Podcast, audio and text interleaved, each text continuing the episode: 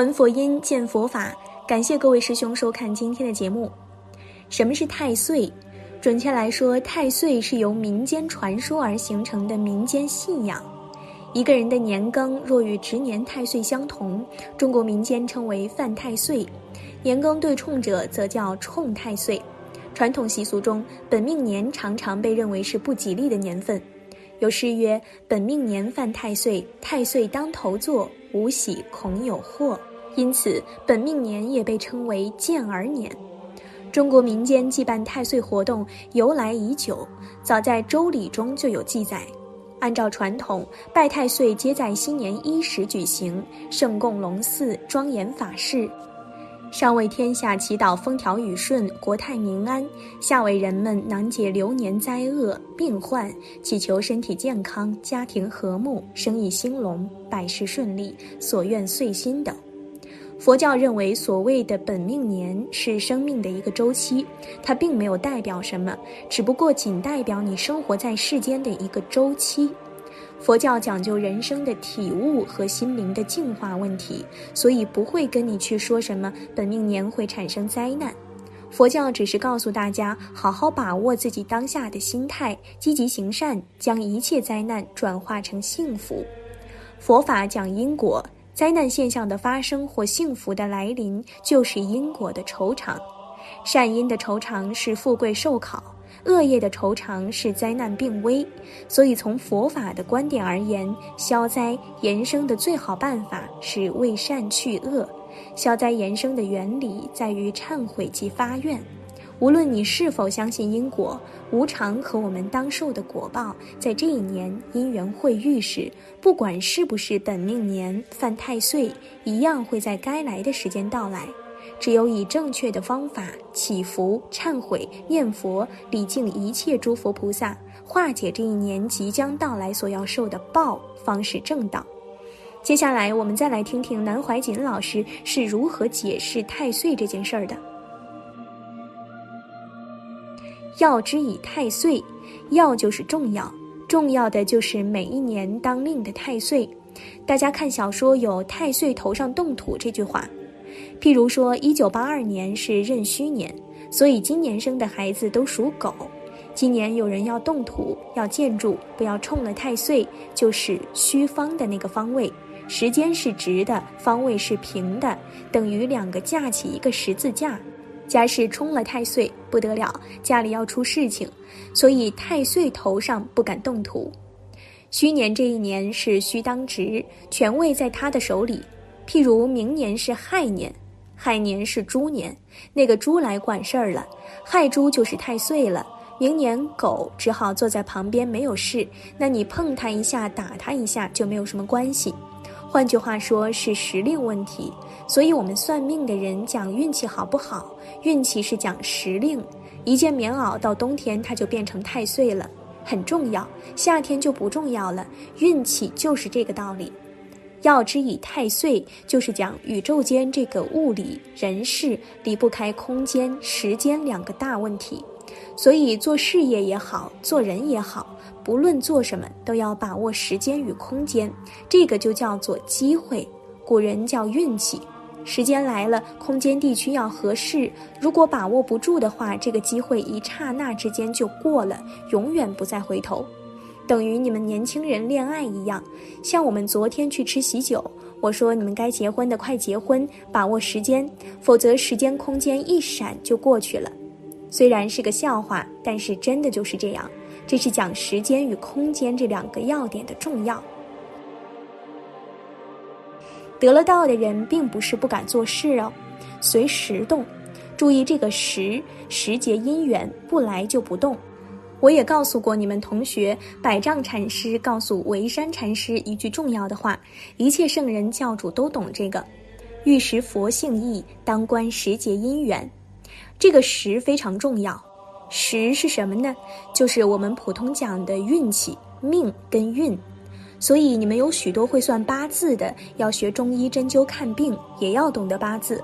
哪个时候得的病，哪一种年龄，哪一种人，必须要到哪一天才会好。讲命的话是待定的，有人八字非常好，命真好，但一辈子倒霉，因为不得其时嘛。不走运。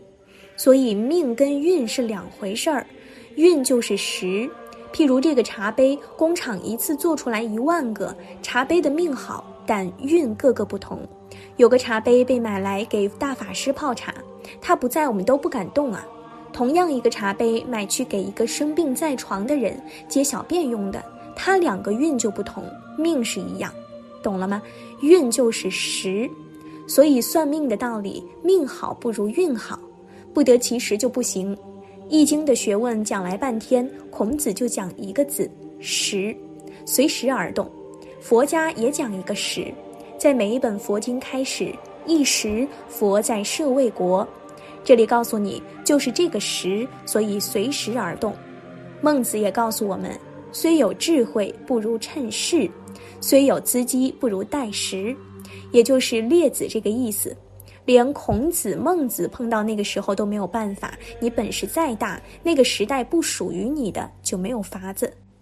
所以我常常给老朋友们说笑话：随时动，不是随时都要动，应该是随时动。那个时到了你就动，时不到你不能动。比如说现在还没有下课，你一个人在课堂动，走出去大家都要看你，这就不是随时动。等到下课大家都走，你也就一起走了，这就是时的重要。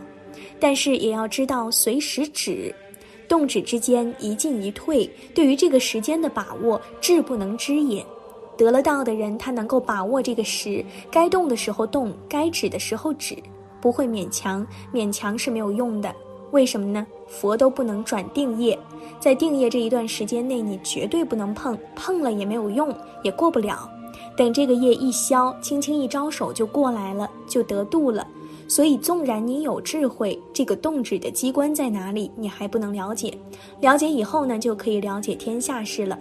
因此，这里做了一个结论：信命者与彼我无二心。所以列子说，真正懂了业力这个业的道理，明白在人我之间没有是非，他好我也不羡慕，他坏我也不歧视，因为都是业报，业力使然。也就是我上次给大家讲的，欲除烦恼须无我，各有前因莫羡人。真想人生没有烦恼，除非你修到无我的境界。人生的遭遇，一切各有前生的因果，不怨恨他人，也不羡慕他人。万一你不懂这个哲学，与彼我而有二心者，对于人生有分别心处事的话，那你的痛苦烦恼就多了。这个时候用消极的办法，不若眼目塞耳，你只好把眼睛遮起来少看一点，把耳朵塞起来少听一点，背板面黄，面对现实，像日本人学禅宗一样，把背朝外面，面对墙壁，认为是面壁，亦不坠仆也。